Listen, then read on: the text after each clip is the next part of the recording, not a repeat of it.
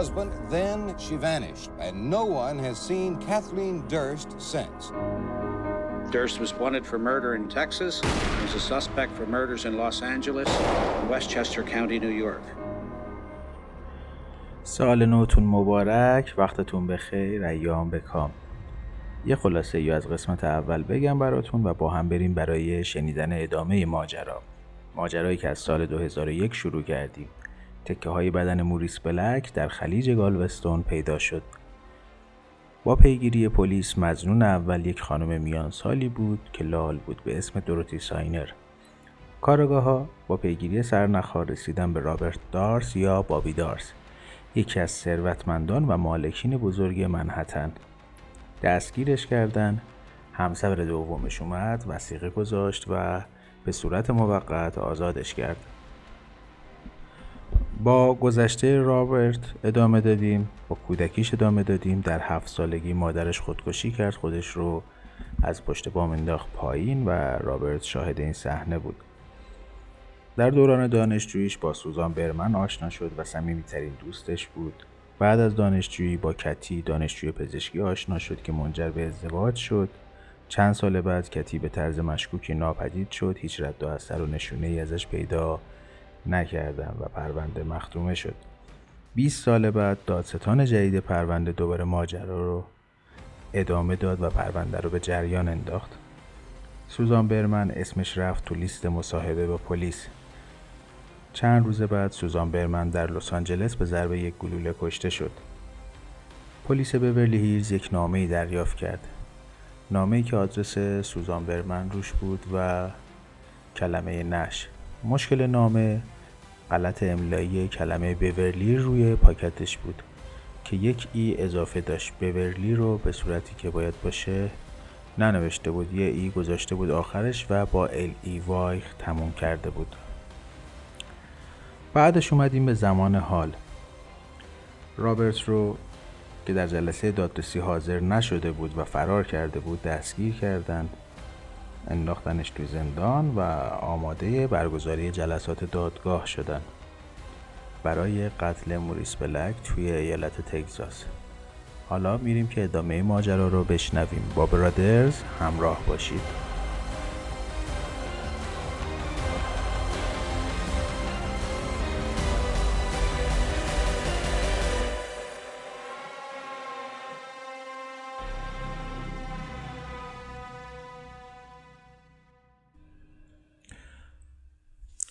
میایم سراغ ادامه ماجرا. دادگاه قرار برگزار بشه. یک دادگاه علنی پرونده ای که برای دادستانی خیلی خیلی ساده است. متهمی که اقرار به قتل کرده هستش مقتول هست. صحنه جرم مدارک مستندات شواهد همه نشان از گناهکار بودن رابرت دارس داره. خیلی کار سختی نیست. از اون طرف برای متهم رابرت و وکلاش که گرونترین وکلای تگزاس بودن دیک دیک روین کار کار سختی بود. باید حتما یک سیاست و یک روش دفاعی مناسب اتخاذ می‌کردن. قرار میشه دادگاه علنی باشه با حضور رسانه ها دادستانی وکلا و هیئت منصفه و مردم. وکلای مدافع خیلی تلاش می‌کنن به هیئت منصفه فشار بیارن و ادعا می‌کنن این هیئت منصفه تو این شهر تحت تاثیر اتفاقات هستن و ماجرا رو از زبان رسانه ها شنیدن. اگر میشه حکم به عدم صلاحیت اینجا بدید. یه توضیحی که باید بدم توی اکثر پرونده هایی که رسانه ها بهش می‌پردازن قبل از برگزاری جلسات دادگاه این سیاست رو وکلا انتخاب می‌کنن و حداقل چیزی که گیرشون میاد انتخاب هیئت منصفه ای هستش که کمترین تحت تأثیری رو از رسانه ها داشته باشن کمترین تاثیر رو از رسانه ها گرفته باشن و این کمک زیادی می‌کنه تو گرفتن حکمی که می‌خوان. دادگاه شروع میشه دادستانی میاد با تأثیر گذارترین حالت و نشون دادن عکس ها و تاکید بر سلاخی و قتل توسط رابرت شروع می‌کنه نمایش خودش رو اجرا کردن. جملاتی رو به کار می‌بره که نشون بده رابرت آدم سنگدل و قاتلیه. میاد میگه که آقای دارست این کار رو با موریس بلک کرد.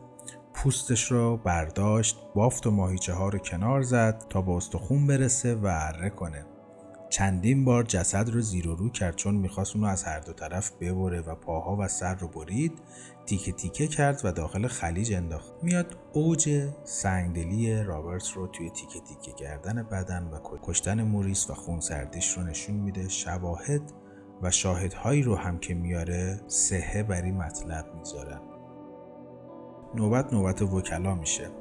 اونا میان اول رابرت رو یک انسان نشون میدن که اون اتفاقات و اون تعریف ها این قضیه رو خونسا بکنه. میان میگن باب احساسات داره و عکس هایی رو در دست می‌گیرن. عکس های دوست دختر باب عکس همسرش عکس ازدواجش با کتی عکس کودکیش همه اونها رو نشون میدن و میگن اینها همراه باب بوده وقتی دستگیر شده.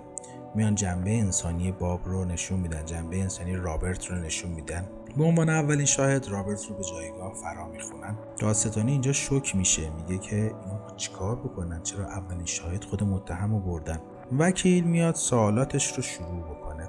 قبل از اینکه سوالاتش رو شروع بکنه من یه توضیحی خدمتتون بدم. خیلی مهمه که شما برای هیئت منصفه چه داستانی رو روایت بکنید چه ماجرایی رو بگید. داستان رو از زبان قاتل بگید یا از زبان قربانی. داستان قاتل رو از زمان قتل بگی یا از کودکیش که منجر شده به اینکه این قاتل بشه. این می‌تونه ذهن هیئت منصفه رو به اون سمتی که شما هدف دارید ببره. نگاه کنید دادستانی میاد از تیکه تیکه کردن بدن داستان رو شروع می‌کنه. اینجا وکلا میان از سال 1999 2000 شروع می‌کنن. جایی که دادستانی رابرت رو تحت تعقیب قرار داد. و میان از جنین پیرو از دادستان یک دیو می‌سازن یک قول می‌سازن. از کسی که حاضر نمی‌تونه بشه تو دادگاه و از خودش دفاع کنه یک قول می‌سازن که دنبال یک مرد بیگناهه. چطوری؟ اینطوری که میاد تعریف می‌کنه. یعنی سوال می‌پرسن و رابرت میگن که از اونجا تعریف بکن.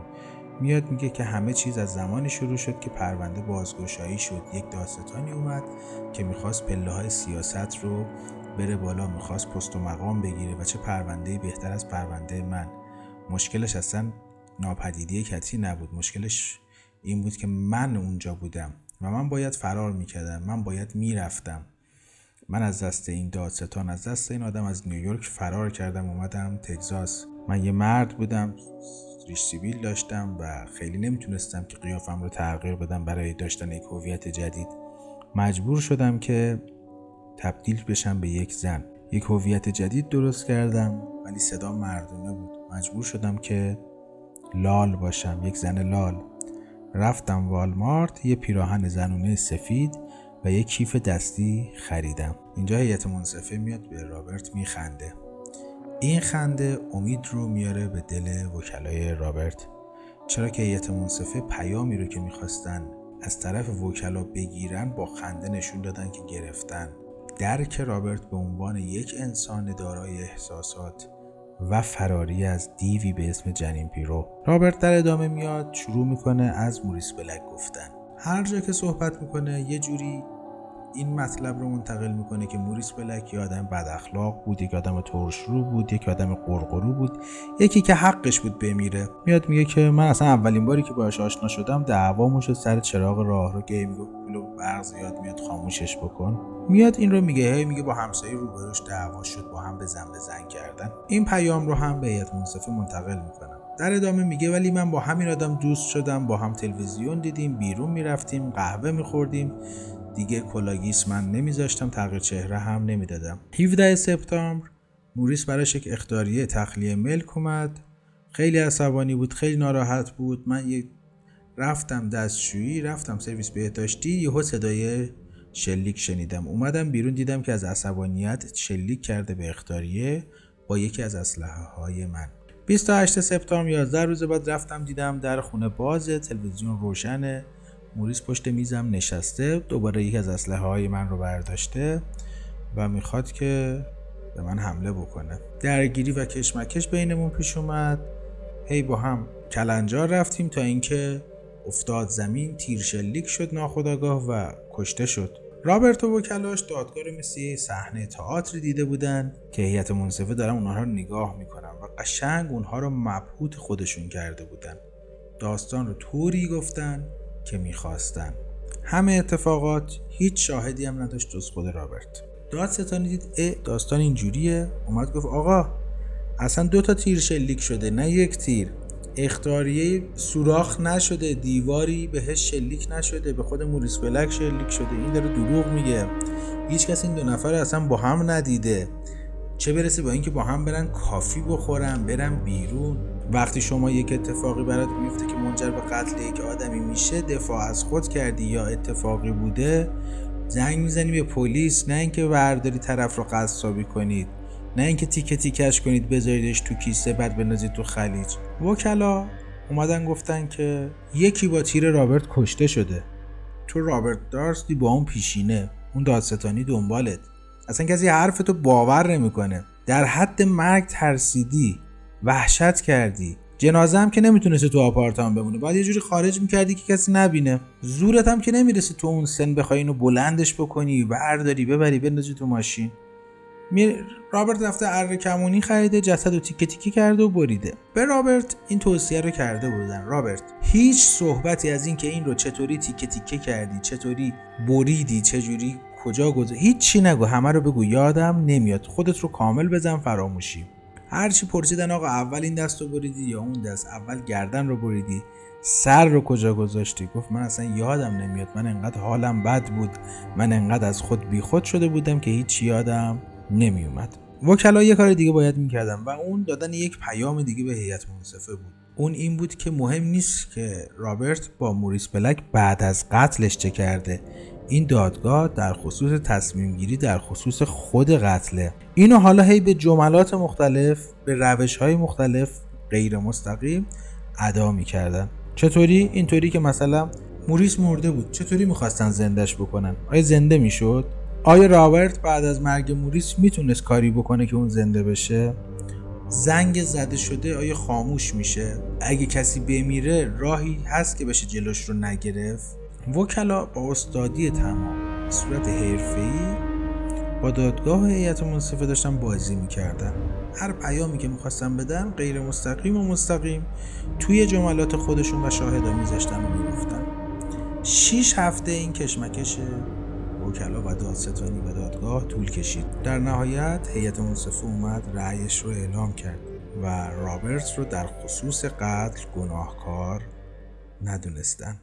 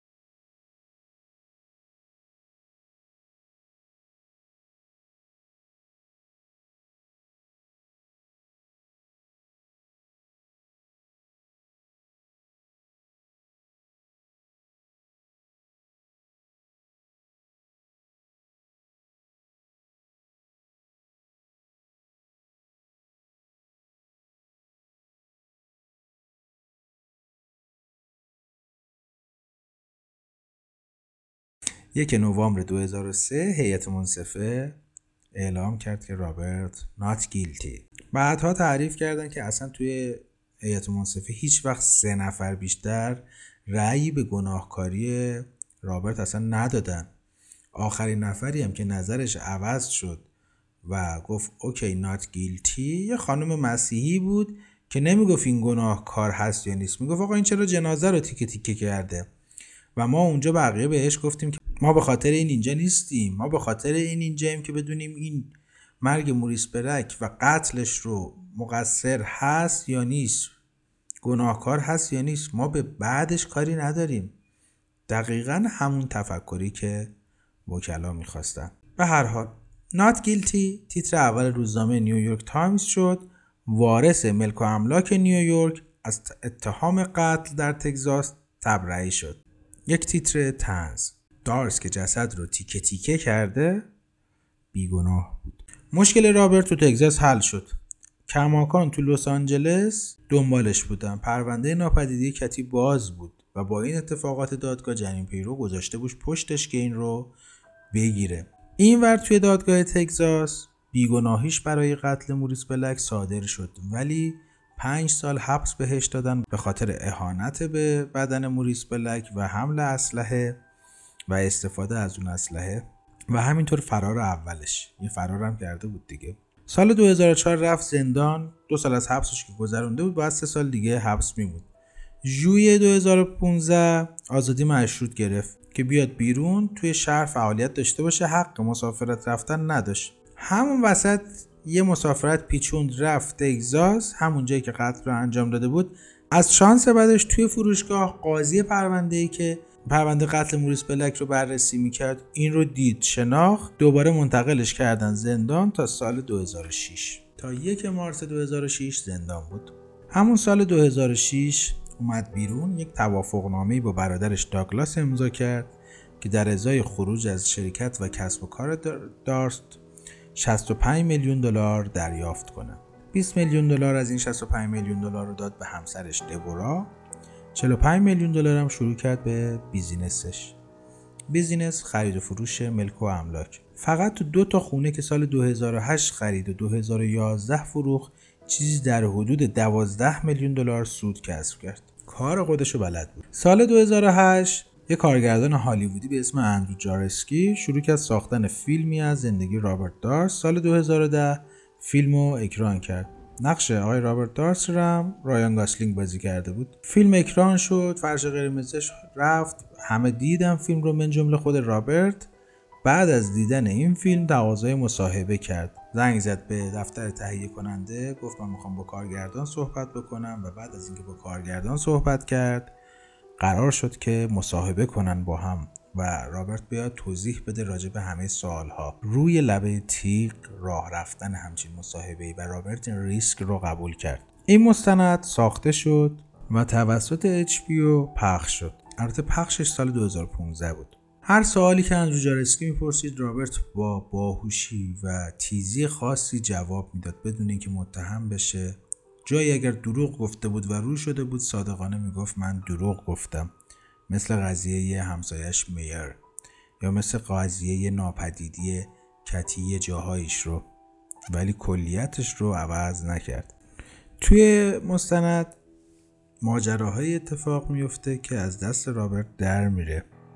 اگه یادتون باشه یه نامه بود که به پلیس بیورلی هیلز ارسال شده بود با آدرس سوزان برمن. کلمه کاداور نوشته شده بود و آدرس روی پاکت کلمه بیورلی اشتباه املایی داشت. پسر خونده سوزان تماس می‌گیره با کارگردان و میگه من مدرک مهمی دارم که تو وسایل مادرم پیدا کردم.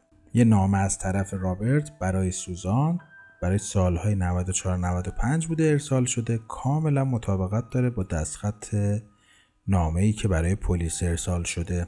و آدرس پاکت آدرس روی پاکت بورلیش رو همونطور اشتباه نوشته.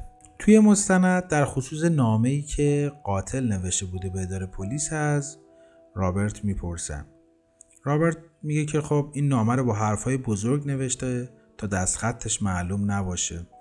و هر کسی که این رو نوشته اشتباه کرده چون فقط قاتل می‌تونه این نامه رو نوشته باشه. کسی که به جای بادی از کاداور استفاده کرده حتما ارتباطی با خدمات پزشکی یا آمبولانس داره. یکی که کارش همینه و به درستی می‌دونه کجا از کاداور یا لاشه به جای بادی یا بدن استفاده کنه. این رو میگه. حالا شما بذارید کنار اینکه این سالها با کتی زندگی کرد که دانشجوی پزشکی بود. تهیه کننده و کارگردان میرن سراغ آقای به اسم جان آزبورن متخصص اسناد جرم شناسی اون نمونه بیشتری از دستخط می‌خواد تا بتونه به یه الگو برسه و اینا میرن براش اسناد بیشتری فراهم می‌کنن از دستخط های رابرت نمونه های زیادی میارن و به این نتیجه می‌رسن که این خط همون خط یعنی پاکت نامه ای که پسرخونده سوزان داده و نامه ای که قاتل فرستاده برای اداره پلیس. قسمت آخر مستند هنوز ضبط نشده. هر کاری می‌کنم با پیداش بشه که بیاد قسمت آخر رو صحبت بکنه و اونجا این قضیه رو براش رو کنم ببینن ریاکشنش چیه. باب اینا رو میپیچونه. هر دفعه میگه من یه جایی هستم. آخر سر معلوم میشه که به خاطر نقض حکم محافظتی که برادرش گرفته بوده برادرش داگلاس یک حکم گرفته بوده که رابرت نمی‌تونه نزدیک این بشه و رابرت یک روز میره در خونه این. اون رو گرفتن رابرت رو گرفتن انداختنش بازداشتگاه. یک وثیقه 5000 دلاری می‌ذاره میاد بیرون. بعد تماس می‌گیره با کارگردان مستند. میگه که تو کسی بودی که می‌دونی من چرا نزدیک خونه داگلاس شدم؟ چندین بار به خاطر مستند نزدیک برج های داگلاس دارست شده بودن. کارگردان هم میگه که okay تو بیا قسمت آخرمون رو ضبط بکنیم. زیاد هم وقتت رو نمی‌گیری من هم میام اونجا.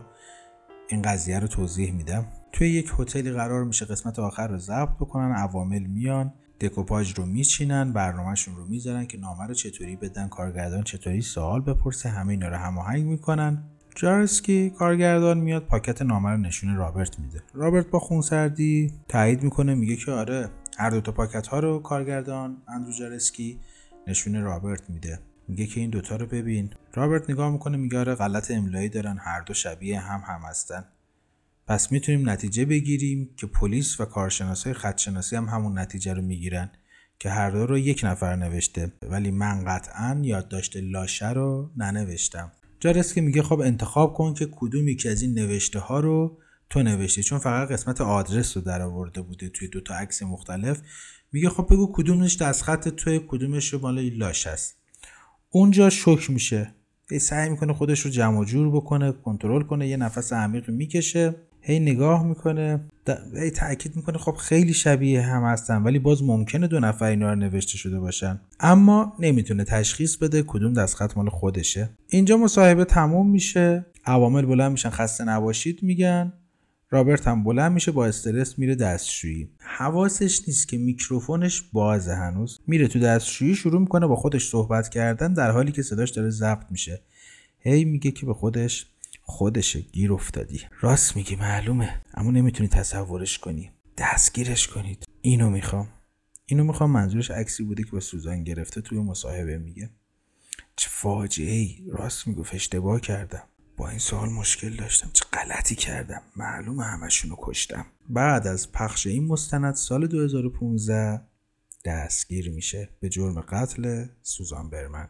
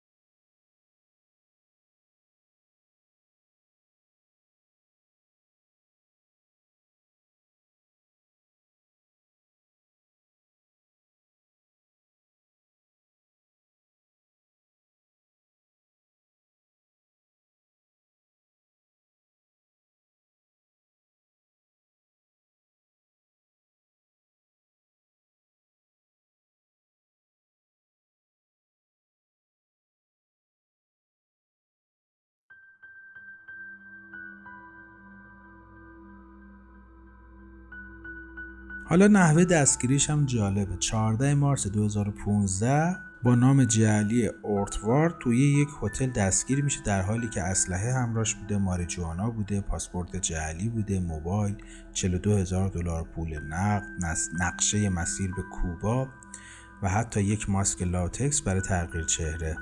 همه اینا پک کامل فرار رو داشته. دستگیرش می‌کنن و میگن حتی ممکنه مجازاتش اعدام بشه به خاطر اینکه علت مرگ انگیزه مرگ کشتن شاهد بوده. منتقلش می‌کنن به زندانی در کالیفرنیا. در حین بازپرسی ها نیک چاوین میاد شهادت میده. این مدیر بخش نیویورک شرکت درارس بوده و میگه که تو سال 2012 ما با هم شام خوردیم. بعد از اون گفت من چاره جز کشتن همسرم نداشتم. میاد این رو توی دادگاه هم میگه توی بازپرسی ها میگه. تو همین حین خانواده کتی میان به استناد قانون یورک که میگه که تعیین نحوه حق کفن و دفن و نحوه دفن به بستگان مقتول. خانواده کتی هم طبق قانون یورک که حق تعیین نحوه کفن و دفن به بستگان رو میده و حق دسترسی به بدن و امکان تعیین کفن و دفن مناسب رو دارن همه بستگان یک مقتول و اینها چون نداشتن به واسطه قتل تقاضای 100 میلیون دلار قرامت می‌کنه. دادگاه خود دعوا رو قبول کرده رد نکرده ولی بررسیش هنوز ادامه داره. 4 نوامبر به کالیفرنیا منتقل شد. پرونده به جرم قتل درجه یک به دادگاه ارجاع شد. بازپرسیاش تموم شد به دادگاه ارجاع شد. 18 اکتبر قاضی اعلام کرد مدارک کافی برای محاکمه وجود داره و قرار شد دادگاه 2 مارس سال 2020 باشه. بعد از 6 روز بررسی داستان کرونا توی امریکا شروع شد و دادگاه موکول شده به 12 آوریل 2021 خب داستان ما اینجا با رابرت دارس تموم میشه. یه داستان عجیب غریب یک زندگی طولانی 20 سال در زندان در دادسرا در بازداشت پر از تغییر قیافه. پر از جنایت آدمکشی ناپدیدی داستان پکیج کاملی بود. هیچ درس اخلاقی هم نداره. فکر نکنید که مثلا قرار الان پند اخلاقی به شما بدیم. نه اصلا من خودم فکر می‌کنم که ما در حد قضاوت و پند اخلاق نیستیم. ما فقط تعریف می‌کنیم که با داستان جذابی که تو دنیا اتفاق افتاده تو واقعیت اتفاق افتاده آشنا بشید. در خصوص تحلیل روانشناسی خب ما هنوز reaction های شما رو ندیدیم. reaction هایی که در این خصوص داشتید دوست داشتید دوست نداشتید میپسندید نمیپسندید؟ اگر این رو حالا من سعی می‌کنم توی page اینستا بگم دوستان بذارن یک نظر سنجی. اگر استقبال بشه قطعا قطعا قطعا تحلیل روانشناسی این ماجرا رو هم براتون می‌گذاریم. اگر هم نشه که نمی‌گذاریم. چون این دوتا پادکست ما تلخ بود مخصوصا راز خانواده واتس تلخ بود تصمیم گرفتم که برای عید دو قسمت ویژه آماده کنم. دو قسمت مخصوص که اون تلخی رو بشوره ببره. داستان جنایی هست ولی تلخ نیست. داستان داستان جالبیه. داستان خیلی جالبیه. اگر قسمت بعدی پادکست ما رو گوش بدید یک ایدی هم برای شما در نظر گرفتم. نه پوله نه چیز مادیه. ولی گوش کنید قسمت بعدی رو که ایدی ما هم همراه اون هست و در کانال تلگرام به وقتش گذاشته میشه.